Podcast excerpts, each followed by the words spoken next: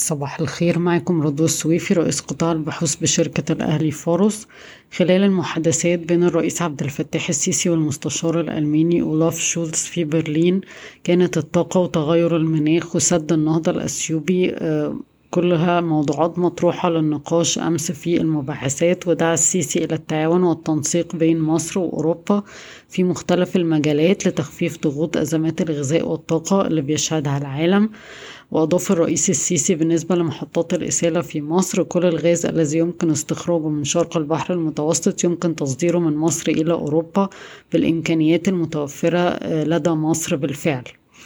برضو أضاف السيسي إن إحنا بنطلب من أصدقائنا في أوروبا مساعدتنا في إيصال في إيصال رسالة للبنك الدولي وصندوق النقد. مفادها إن الوضع في بلدنا لا يتحمل معايير ومتطلبات المؤسسات الدولية اللي بتتطلب إن المواطن يتحمل تكلفة التحديات الحالية.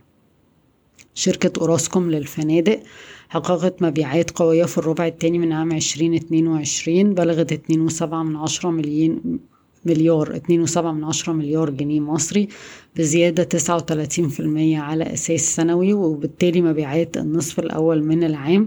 وصلت لأربعة وسبعة من عشرة مليار جنيه بزيادة سبعتاشر في المية على أساس سنوي ومعظم المبيعات كانت جاية من أو ويست بواحد وأربعة من عشرة مليار جنيه يليها الجونة بواحد واحد من عشرة مليار جنيه والأسعار ارتفعت في وسط تقريبا خمسة وتلاتين في المية وسبعتاشر في المية في الجونة.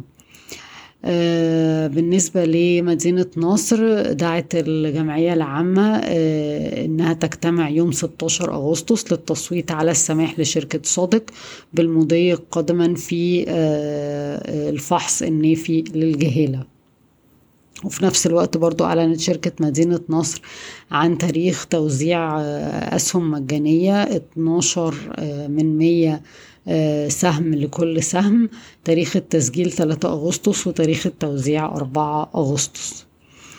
تقيم وزارة الإنتاج الحربي شراكة مع شركة أم جلوري الإماراتية لإنشاء شركة مصرية إماراتية لإنتاج السيارات ذات الوقود المزدوج والمتوقع أن يبدأ الإنتاج بحلول النصف الأول من عام 2023 بنك فيصل ارتفعت أصوله بنسبة 6% على أساس سنوي في شهر يونيو 2022 لتسجل 138 مليار جنيه. آه بالنسبة ال ال تمت الموافقة على توزيع أسهم مجانية آه بنسبة آه واحد لخمسة بالنسبة لشركة EFG Hermes من أرباح عشرين واحد وعشرين وبالتالي رأس المال المصدر والمدفوع هيزيد من أربعة وتمانية من عشرة مليار جنيه لخمسة وتمانية من عشرة مليار جنيه.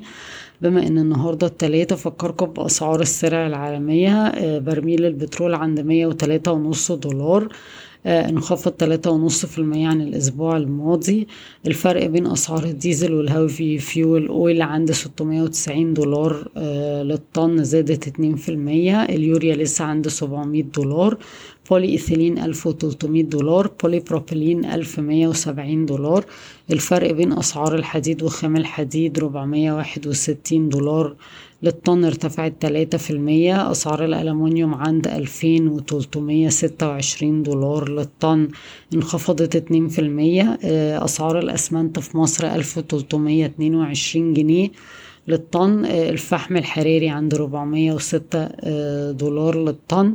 أسعار زيت النخيل انخفض حوالي خمسة ونص في المية لتمنمية تسعة وسبعين دولار للطن. وبرضو أسعار اللبن البودرة انخفضت لأربعة آلاف تلاتة وستين دولار للطن انخفضت خمسة في المية.